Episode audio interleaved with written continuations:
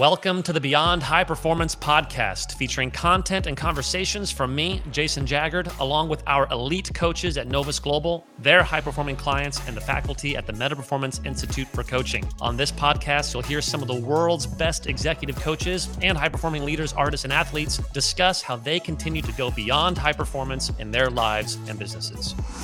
I've often just thought, why not go for things? And I can't tell you how many people in my life I've met who are doing all the things they're supposed to do, but they're not sometimes not finding the things that they love because of that.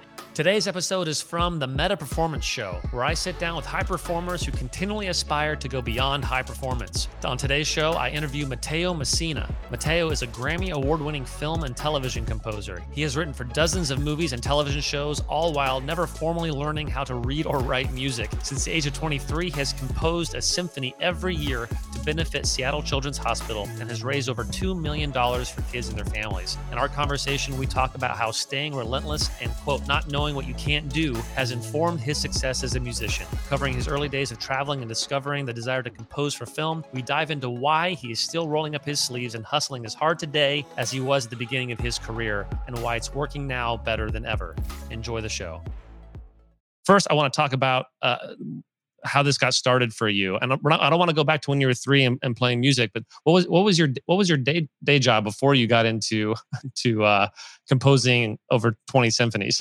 Uh, my very first day job was a inside sales at a network security company uh, in Seattle, Washington, during the height of the internet boom. Uh, yeah, that was my first day job. That was when I wrote my first. Sim- well, yeah, uh, and e-commerce, e-commerce as well. E-commerce was e-commerce. that the job that you had when you were playing the piano at Nordstrom? Yes. Yes. So, and and how so the and what i'm curious about is people like shift careers and as people explore different parts of who they are vocationally like did you enjoy that? Were you good at that? What was that job like for you?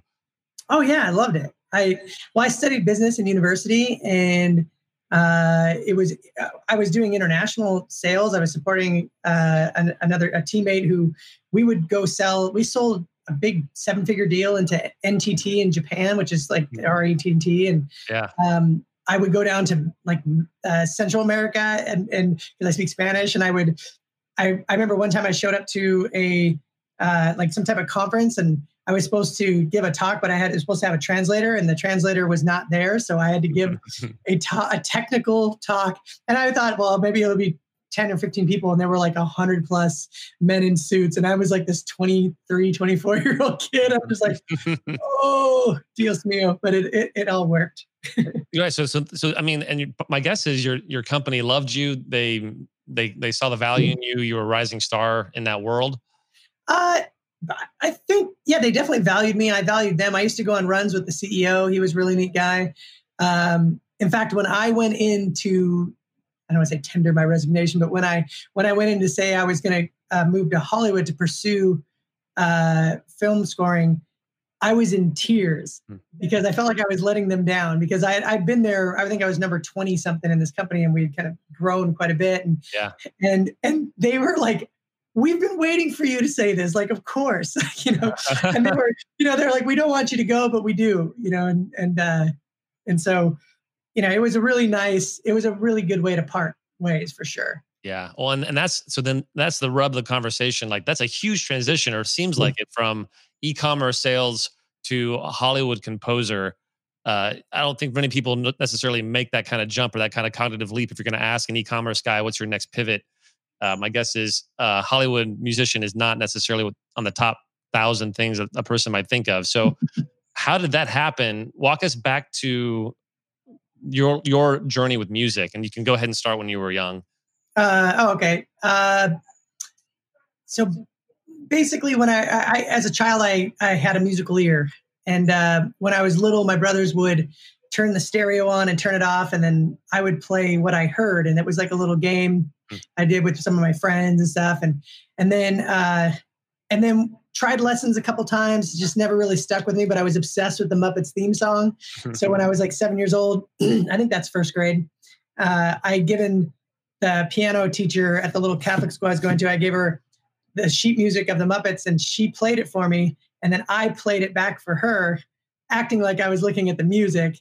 and she knew what I was doing, and I wasn't playing it perfectly either, you know, of course. But and uh, but I would. That's how I I learned music, and then uh, did that all through high school. Even when it wasn't cool to play for me, I was never in band. I never did those things, but I always played. I realized that after a while, like whether I had the greatest day or the worst day, the piano was where I expressed my emotion. And then I followed some artists that I really loved back in the day. One was named George Winston. I loved his piano playing, and another named David Lanz. And what I didn't realize is it was really shaping me in the beginning, you know, because I didn't have a voice per se back then. But so by the time uh, I was in university, uh, I was playing piano. we had all these beautiful pianos around our campus, and I was playing piano. And this guy said, "Hey, uh, or he didn't even play in the band. He just had a friend who had a band. And he's like, why don't you come over? So I went over in this band and there was no drummer. There was no, it was just a guitarist and a singer. And I was playing piano and then on the or keyboard. And on the break, I went and played the drums and they're like, oh, stay there. And I, I loved it. And it was so fun. I started playing drums. And then what happened was in the band I was playing in, one of the guitarists was uh, in the engineering classes, uh, audio engineering. And so he said, Hey, I can record you, but we can't do it while the school's open. We have to do it when it's closed. And I was like, sure. So I made my first three albums from 11 p.m. to 7 a.m., lighting a candle, setting it on the piano. I paid the engineers a beer and pizza. Hmm. Um, I would go to the art department and ask if anybody wanted to paint a cover. My friend Danny was a graphic designer. And then when I went to play this very first little concert, I had some albums. And it was so funny because they also made it like a ice cream social, whatever the heck that is. but I'll never forget it because there were like 200 plus kids down there to hang out and eat ice cream. And they all listened to me play piano for like an hour. And I was like, this is ridiculous. But they bought most of the albums, which was great. And so then that resident advisor said, Oh, you should do it here. And or somebody else did. And pretty soon I did a little circuit. And then I started playing at restaurants. And then uh, when I was making that third album, one of the engineering students said, Hey, have you ever used MIDI? And this is 1995. And I go, what's that? And he goes, it's how instruments talk to computers. Mm-hmm. And I, I, didn't quite grasp it. And he said, well, come over to my studio. So I went over and he said, play one of your songs. And so I played on the keyboard and I looked up on the screen and there was notation on the screen. And I was like, oh, that's a great communicator. Huh. And then he said, here's the sound of a flute. And I played the flute along with the piano. And he goes, Did you have that planned? And I go, No. And he goes, he goes, All right. And then he goes, Here's some strings. And I played the strings along with the piano and the flute. And he goes, you didn't have you didn't arrange this before and i go no i go i don't want to sound crazy but i've always heard all this in my head. Hmm. and then right then i just said and i was 22 i go i'm going to write a symphony someday.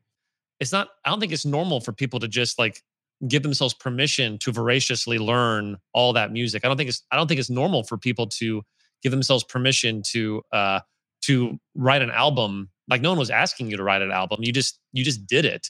So how, where does that come from? Like how did how did you what is it about you when if you were to encourage people who aren't like that, who oftentimes have ideas but they don't act on them, or they have these these uh, things that they do that they really enjoy but they don't dig into it? What is it about you that that that allows you to to lean into that where others kind of hold back?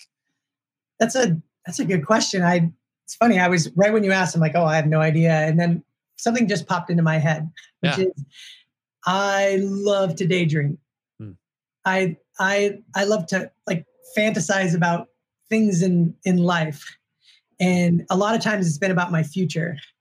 And i think what drove me to do a lot of those things was just uh, the thought of oh what if i did that? What would that be like? And instead of just like like I, i'd see somebody else do something like well i look back to george winston and david lanz. Those are piano players i admire yeah.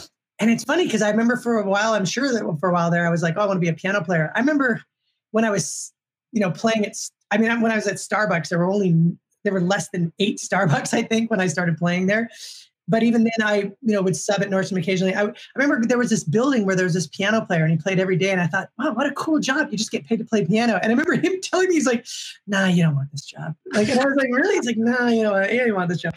And, and, uh, but, but it took me going there and asking him. Hmm. And, uh, and I was like, oh, that's weird. I wonder why not. And, you know, I, I, I've often just thought, why not go for things? Um, yeah, it's interesting because something happened to me when I was 19 that have, has affected my entire life. But but what you asked me was a question: is why would I do those things as a kid? I think part of it was just um, ambition and part of it was boredom at times. You know, like I mean, we had an Atari 2600, and my neighbors had Nintendo, but like you know, uh, we watched a lot of television, but um, I think it was just something that I, I became interested in. And I think when you have a passion about something and you become interested in something, like why not dive in? Like, yeah. like I love surfing. Like I've loved surfing for a long time. Yeah. And yesterday morning, as I was surfing at Malibu and was, the, the sun was rising, and I was just like, I'm so happy I'm here. And it takes effort to get there. It takes getting up at you know before dawn and it takes driving you know like half hour to get there 25 minutes half hour. But but when i'm there and when i'm surfing and when i'm riding waves and seeing friends and being in the ocean and seeing dolphins cruise by and mm-hmm. you know seals and different things and i'm just like i love this so much. And so i make the effort to put that in my life. And i think if you if you find something that that you're interested in uh, and passionate about, go for it. And I remember my father telling me when I got out of university and I was telling him, oh, I learned this and I got my marketing degree. And he goes, I don't want to burst your bubble. You just got a piece of paper that says you know how to go through a system and navigate it and ah. you'll be good at a company. Yeah. And he goes, it's not about finding what makes you happy as much.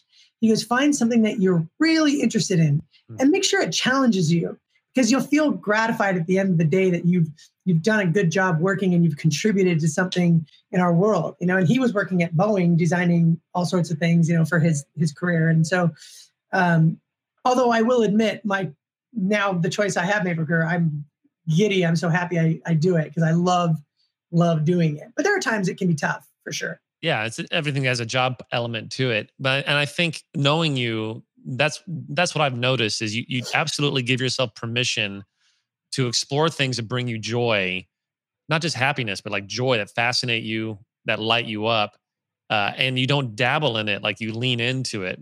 And I and I really admire that about you. So even one thing I'd ask our listeners is like, what are the things that might light you up? And what I've noticed when I talk to clients is mm. oftentimes they don't know. And these are like very high performing people. These are people who are running multi billion dollar companies. And you you ask them, hey, what is it that like really lights you up inside?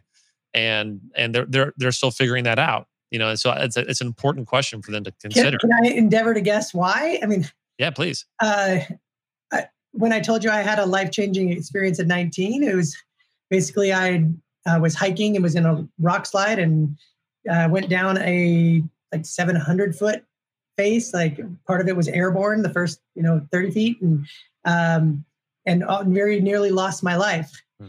and i remember once I had recovered and I went back down to the place where it happened, and I was by myself, a couple of things happened that that were I didn't realize how important they'd be in my life. One was um, I remember thinking, you know, I was 20, no, I was 19, so I was still in college.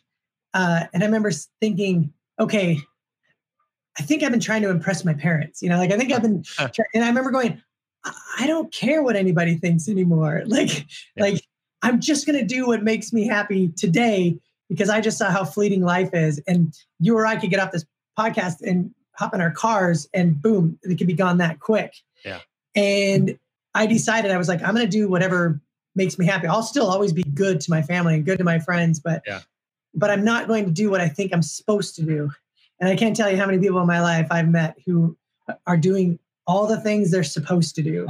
Yep. And they're but they're not sometimes not finding the things that they love because of that. Because it it, it can be quite convicting. It can be you know like you you've it, it's very gratifying to check the boxes and to do i mean when i work i, I actually write in the morning. Well i don't i don't write anymore. I type it in but i these are all the things i'm going to get done today. Yeah. i've on sunday nights i do it for the week you know and then i i literally highlight them off and that feels good you know and, and so maybe that can happen in life.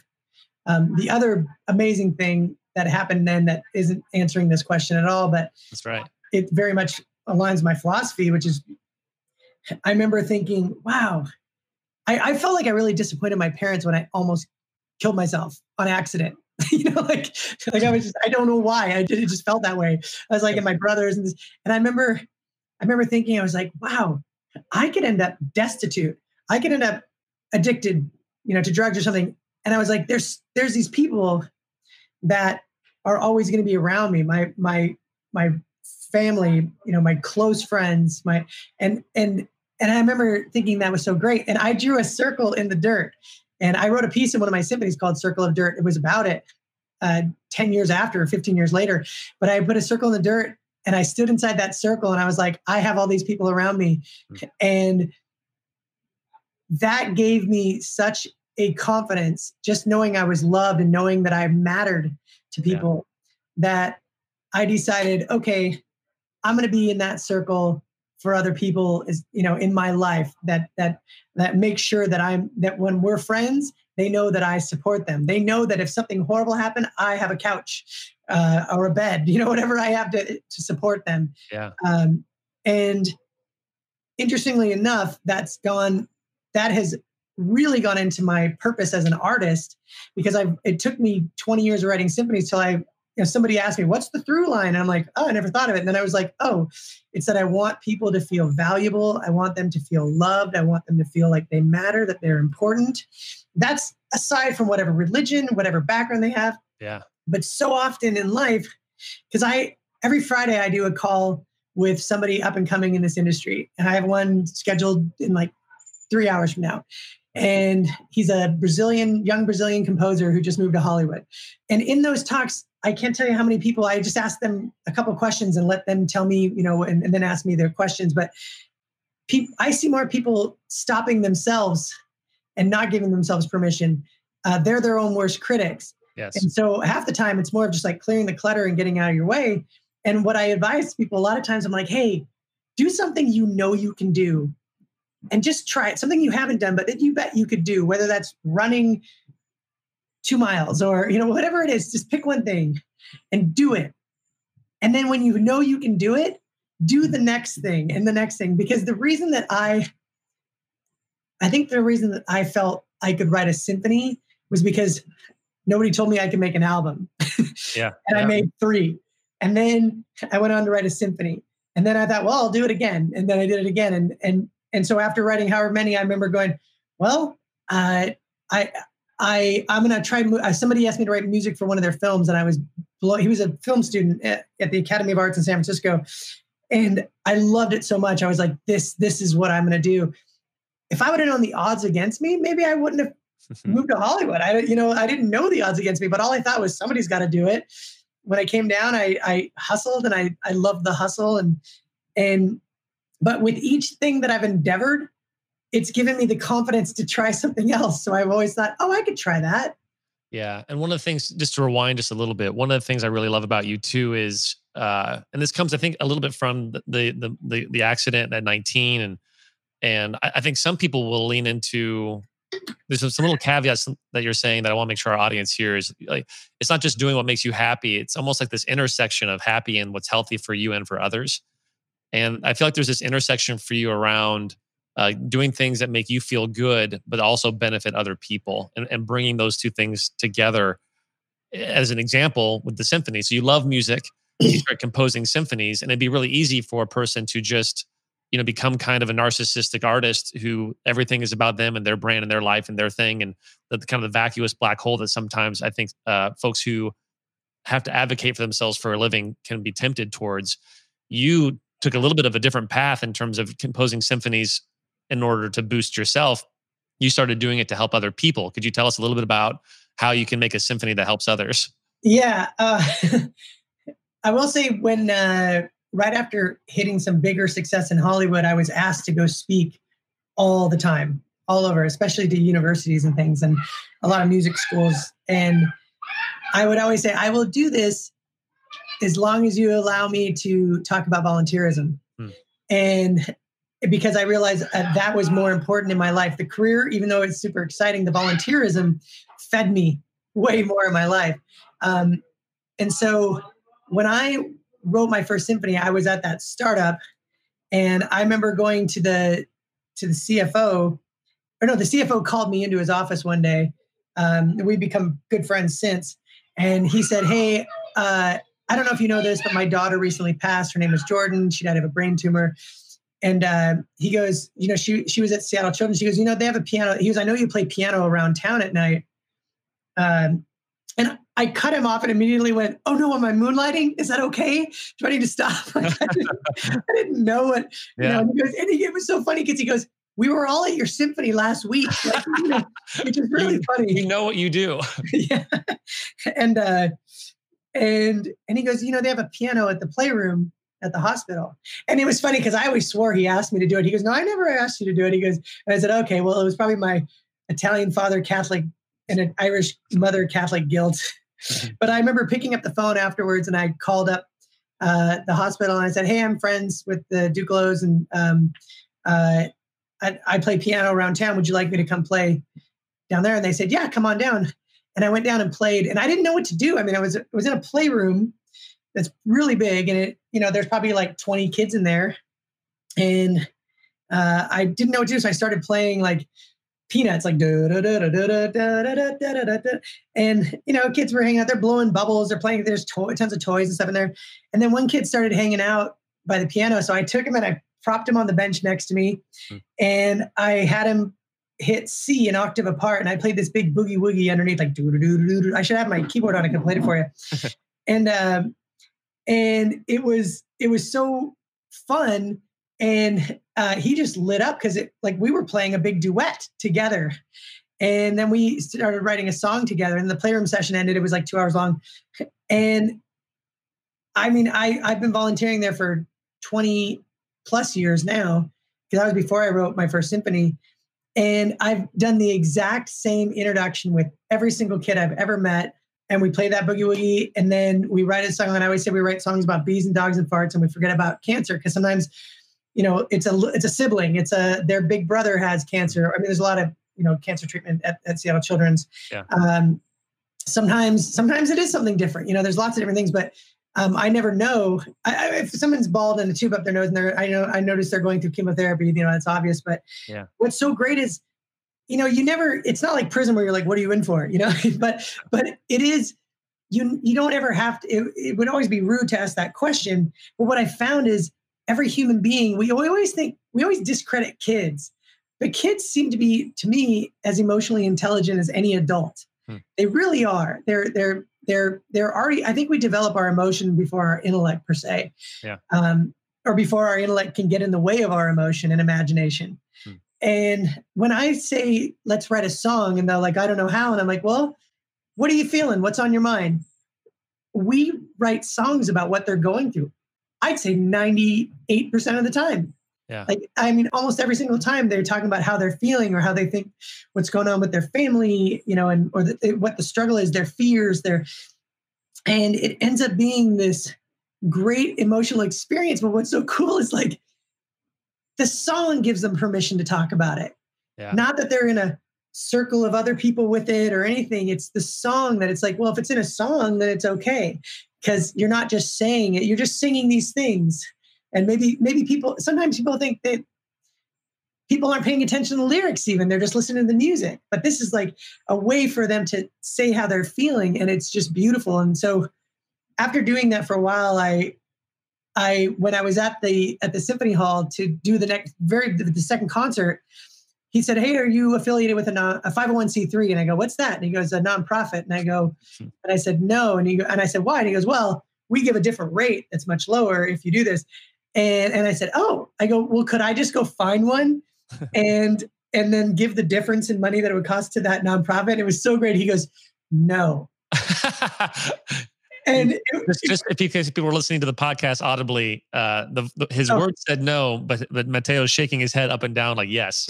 yeah, so he was he's basically saying I can't say yes, but I'm telling you yes, and it was great. And so I thought, and I had met so many families, and I learned about this fund called uncompensated care at the hospital that basically because people come from Alaska, Oregon, um, uh, Montana. Um, it's like four state, four or five states that, that the hospital services, and wow, some people can't afford healthcare. There's a lot of you know like uh, immigrants that come up from Central America that are working in the in the fields in Central Washington, and and this fund allows every kid, every family that comes to the door to be admitted. Yeah. And it's a very it, that to me is, is very important because it levels the playing field. And that's been going. We've been doing this for over 20 years, and um, and so my little what we did is that first fundraiser. I, I didn't honestly. That's the other thing. I didn't tell the audience what I was doing. I would just take the profits from the concert and give it to the hospital. So we would raise a few grand, and eight grand, and 10. And then finally, I had this mentor, which I miss having mentors. Mentors are very important in life. I think I've finally hit the point where I'm old enough where somebody's like, no, you mentor me, you know? yeah. But, uh, I miss having a mentor. And I had this great mentor named Phil Smart Sr. And he he had started a car dealership in Seattle, a Mercedes dealership, but he was he was such a unique guy. He volunteered at Seattle Children's every Wednesday for like 40 plus years. He was my hero. He, he would play, he would go there on Christmas Day uh, uh, as Santa. Like he just was a unique guy. And he, he taught me a lot. He goes, you know, you and I are just learning from all these kids. Mm-hmm. And anyways, one day he said, Hey, he took me to lunch. He goes, you should share this with your audience. They'll give too. And you should formalize this. So the first year I did that, we raised like 20 grand. And I was like, oh my gosh. And then uh, and then I started having guests come perform my concerts, and and the the, the year we really jumped was when I uh, had this band, these guys I knew from Seattle, Alice in Chains, come come play, and then and then Ann and Nancy Wilson of the band Heart, and that concert sold out in you know a week, and yeah. and then we raised almost two hundred thousand dollars that year, and that was a long time ago. It's like two thousand seven or something, and and then since then we've just grown and grown. So we raised you know, over a quarter million. So we've raised over a couple million dollars for the hospital mm-hmm. through the years. And it's great. I get sponsors to pay for the costs. And then we just make all the tickets and all the donations go straight to the hospital. Yeah. And and that's that's the brilliance of that. And hopefully as you're listening to this, I, I do believe, Maddie, that like the I do believe that people really love working with people who are up to things that are more than just about them. And it just it's just more fun and it's more you can trust those people and at least as an outsider, because I've known you, I think we were talking before the podcast rolled for like 15 years or so, watching watching your uh, success, I think comes in part for, and, and actually correct me if I'm wrong, but like, you know, in the industry, yeah, I've heard you mention, you know, working on movies is like band camp, like for, for eight weeks or 12 weeks, or, you know, mm-hmm. then you, and then you go and you do it over again. And, and so there's little pockets of teams and directors and producers get to pick the people that they work with and talent's a part of that obviously and, and people can listen to your music and tell that you've got mm-hmm. serious mm-hmm. chops. But this is a leading question but wouldn't you say that there's another factor like that people pick who they like to work with and who they like being around? Oh yeah. Yeah yeah, yeah.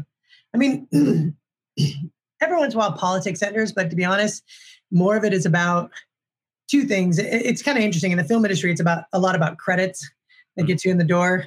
But then when you're in that meeting, the conversations, I mean, I always direct the conversation away from music. It's about emotion. Mm. And um, it's very important. Yeah. I mean, it, it's more about, it's more about being able to take in someone's vision, listen, listen, listen, just ask simple questions. And because you know a lot of times people go into these meetings and they think that okay that director is going to ask you questions about your approach and how you do this and that. And i i almost have always flipped the script as you know just where i ask them a few questions and uh and then i'll get them talking because i'm there to really learn if i'm the right fit i'm really there to learn um you know what uh what will what will work for them exactly and where they're coming from and what what they want to say to the world. It's not about it's not about music. It's it's it's really about emotion and helping them tell their story. So uh, part of that is when you ask people questions especially about themselves or about the, the script they've written which they've spent years on by the way and developing it now they're make now they've made it now they're talking to you when you ask them about themselves they walk away from that meeting going, I like that person. It's because more because they got to talk about themselves and they got to share what's really important to them, especially when it's something artistic. Instead of you just blathering on about why you think you might be good, it, it, that's not important. But giving them a sense of like, if somebody feels heard, that's who they're they're going to want to work with the person that listens to them. Yeah, you know it's funny. I was just the other day listening to a conversation with one of the former heads of sales for Google, and he was talking about how he trained his people on how to sell these products, especially when no one knew what the hell they were uh, years ago, years ago. And one of the things he said is when you're doing a conversation with someone you want to do work with, most people make the mistake of trying to lead with what they know. He said, What I try to do is I try to listen for all the things they say that I don't understand and then ask them questions about it and, and which helps them feel heard rather than feeling sold to. And it sounds like that's the same like relational um, way that you interact with directors and writers is rather than coming in and saying, "Oh, this is what I can do," coming because they know what you can do, they got your credits. You come in and, and you're trying to really hear and have a lens for what what where where might other people be missing you or that may they, may they not uh, get you that I could get you if I listen hard enough. Well, what's what's interesting too is like, I mean, it, it is a business in the end, and so you want the business. But I've had to say no to a couple times, more than a couple times. I just probably a couple times just last year. But like, and I don't want to say no, but sometimes I'm like, oh, I'm not, I'm not the right guy. I'm not the right person for this. You know, like he, she, he or she is better. You know, and and and uh, and because I found out the hard way by saying yes and then going through it and then it not working. So uh, I think it's just more of like being forthright uh, in the conversation. Also, that that helps quite a bit. I think. Yeah, to be honest, that which also takes a lot of courage. You know, like it requires you not having like a scarcity mentality or oh man, like you know, if I turn this down, is there something else coming? And kind of like trusting. You know, another thing too that is always always the winner. I think, and it's how I raise my children. When I when I ask my wife, uh, when I ask, and instead of asking for my wife's permission from her father, I ask from her kids, uh, who are my my bonus kids, my my three bigs. I uh, when we I said, look, you guys, uh, I, they were so, so welcoming, which is great. And I said, look, I have way too much confidence. I go, I don't know what my parents did, but I, I just keep thinking I can do all these sorts of things. And I go, my goal with you, because I go, you have a great dad, you have a great mom, you have a great stepmom. I go, my goal with you is to instill as much confidence in you as possible. Mm-hmm. Because I feel like when you are confident, you can do more. You just can. You accomplish more. And so when people see that, they're like, oh, this person can get it done. And and I, I with friends and especially with family, every so often I write them. One of my ways of doing it is I, I write a "What Makes You Great" letter, and uh, and and with my teenagers, especially now, you know, they were they're now older, but they when I met them when they were you know 8, 11, and 12, and I remember you know teenagers, you think they don't listen to a word you're saying. When I would write these guys these letters, I thought, well, it's just saying, hey, I noticed you did this the other day. This is one of the things that's great about you, and here's you know it's one of the things the reasons I love you. And usually like a page long. It's always handwritten. And when we were moving, um, our oldest boy, uh, Tammy found them. My wife found them a, st- a stack of them in his drawer, and I was like, oh, yeah, that made a difference. You know? Yeah, yeah, and that, and I think again that just goes to show, like, I'm, I'm what I'm thinking now selfishly is, you know, how can I do that for my nephews? How can I do that for my family? How can I, especially in times of COVID when we're all separate, how can you stay connected? Even as my team, as a leader, if I'm, you know, I'm leading a a small team, how can I do that for my immediate team? How can I do that for other coaches? Just catching people doing things right. Uh, is such a powerful a powerful thing. I want to pivot. It's going to feel a little like shifting without the clutch, but um, there's another gift that you have that I think goes underappreciated, especially when it comes to the arts. And the word I want to use is like economics. Like listening to you talk, you think like an entrepreneur. And I don't know, did you study entrepreneurialism in college, or and by that by that I mean you you think about uh, like this the short example you gave where you reached out to the MIDI company and said, "Hey, if I put you on the flyer, uh, would you give me your stuff for free?" Because I mean, how much was that equipment worth at that time? Uh, probably about six hundred dollars that I didn't have. yeah, yeah, like you're a poor college kid, and you and you figured out a way to do that. The like, how, how did you learn that? How did you learn like the the emotional intelligence of economics in terms of creating win-win situations where they get what they want, but you get what you need in order to to do what you want to do? Oh, that's good question. Uh, I'm trying to think if that's nature and nurture. I'm, I'm, trying to think of like when I was a kid, my we we uh, had an allowance for doing certain chores, and then we could earn more if we did extra chores. And my dad or mom would have us make a list and then put what we thought that was you know valued at. So and i mean i was the youngest of three boys so i think i was probably doing that from an early age. Um, so i bet you know some more of that was probably nurture than nature. Um, and but i don't know exactly where that comes from although ironically uh, in my marketing studies i did study entrepreneurship because i obviously was just interested in it. Mm-hmm. uh, so I think that probably helped me in my hustle. You know, you mentioned before we jumped on here about, oh, I love down the start of your career, you hustled. And I'm like, yeah. oh, no, no, I'm still in that spot. Even where I have business that's that I, I'm, I, it, it's been great. It's been wonderful. This last year has not been, but that my industry has been pretty, pretty slow uh, because of the pandemic. Yeah. Um, but I also just have a confidence of like, yeah, this this will you know it, it'll come back. But the other part of me is like but i'm going to do my part and do my business development and do the things that you know it, it, just people forget like to to find these successes it's not especially in hollywood it's not luck. Yeah. It's just it's just doing the work. And and yesterday i was just visiting with a a, a director a screenwriter well nathan scoggins you know nathan scoggins? Yeah yeah yeah. I did a film for him years ago and he and i were talking about he, we were just texting back and forth. And I mentioned we were talking about, you know, the hustle. And I said, you know, it it's it's uh in the end, we're providing a service. It's a creative service. He goes, he goes, he goes, my students, he, he teaches screenwriting at one of the universities around here. And he goes, my students uh, you know, are always amazed at like being in the professional, uh, me being in the professional world. And I go, and, and I go, well, that's because it looks like this sexy thing, like you're writing a film. Yeah. And I, and I, and I, or that I'm writing the music for this, these films and shows, and these things play all over the world. And I get letters from people saying, I listen to this and I love it. Can I get the sheet music, whatever it is? And I said, we're providing a service. It's a creative service, but it's a service. And so not only do you have to do it well and hold yourself to a high standard, but you have to, to, to put yourself out there. You have to ask for the business. I think people forget to ask for the business. Yes. So you kind of go in with this mentality, especially in mine, where it's like, you know, you want to be asked. It's like the, the, you're cool and they want that cooler, but it's like half the time when I meet with people, if I if we connect and I'm connecting with a, these producers at the studio or this director, I'll go, hey, uh, if it's the right fit, I'm like, I would love to score this for you. If all works out, I really would love to. Nice. Sometimes I'll say, if not, I really look forward to seeing it because I love the script. You know. Yeah. Uh, and that's that's perfect. Two parts to that. One is uh, uh, if I was listening to this, I would write that phrase down. I would love to do blank for you. There's such a natural way. I'm not saying that I'm entitled to it. It's not saying I deserve it.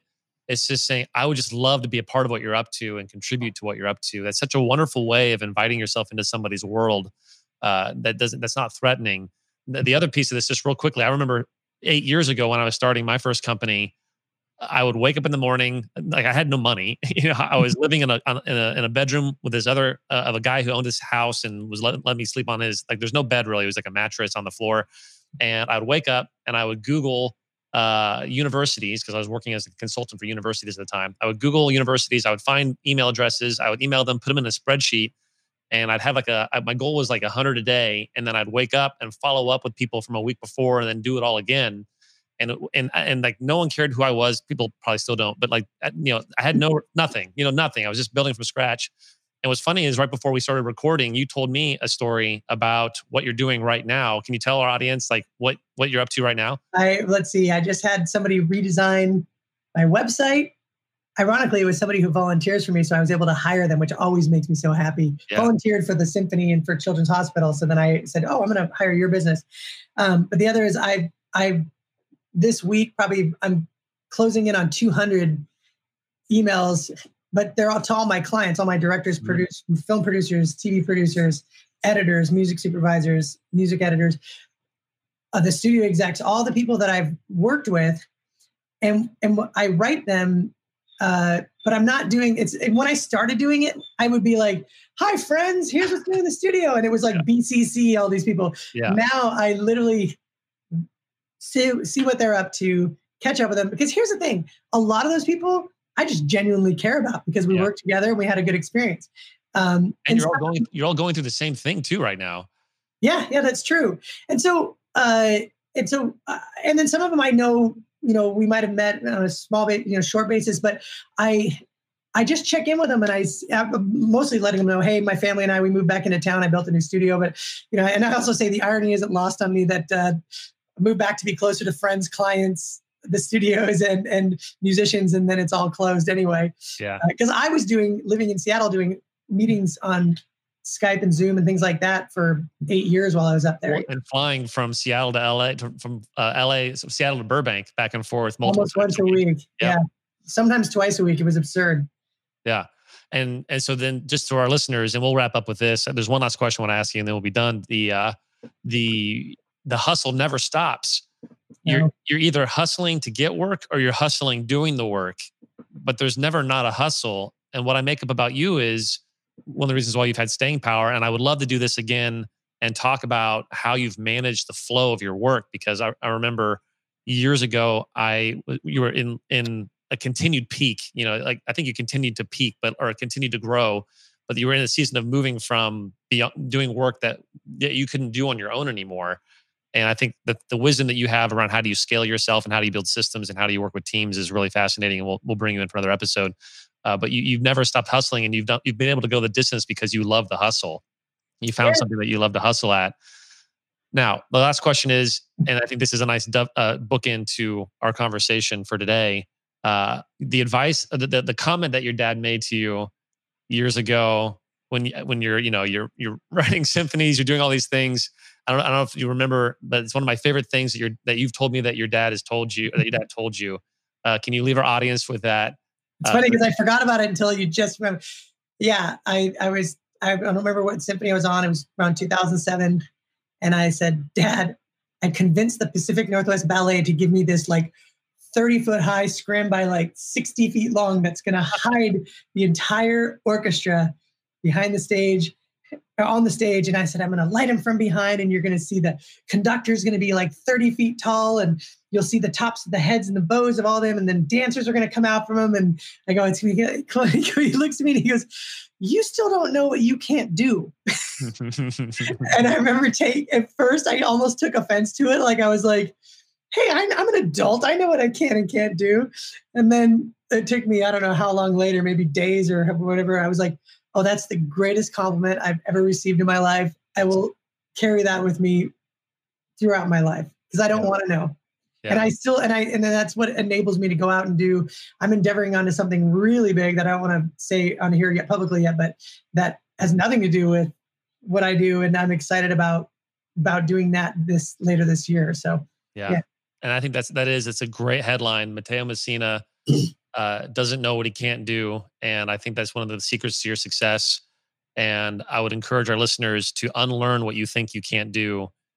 And uh, so, even just as a few wrap ups here, uh, one of the things I would love for our audience to embrace, and we're actually going to create a PDF uh, for people to to take this an individual kind of like some journaling questions or even take it to their teams and extract value from this conversation. So conversations around what does it look like for you to give yourself permission? What does it look like for you to be the kind of person other people love to help by by uh, learning how to make your success not just about yourself but helping other people become successful, uh, being generous, and also uh, not knowing what you can't do and how do you how do you create teams that don't know what they can't do and are generous towards each other in the world? How do you create uh, leaders and artists who are a little bit more like Mateo Messina. And I think that would make the world a better place. So, Maddie, thank you so much for spending time with us. I, I would love to do this again sometime, but uh, thanks for, for our first swing at being on the show. Thanks so much. Yeah, it's great to see you. Thank you for listening. For more resources like this, as well as articles and videos by all of our coaches, go to novus.global and click on resources. If you enjoyed today's episode, please subscribe. That helps us out a lot. Rate and leave a review. If you didn't like us, just leave us alone. We drop new episodes every week, and we don't want you to miss out. If you want to explore hiring a Novus Global coach or becoming an executive coach at the Meta Performance Institute for Coaching, email us at begin at novus.global or click the link in the show notes. Thank you again for listening. And remember, dare to go beyond high performance.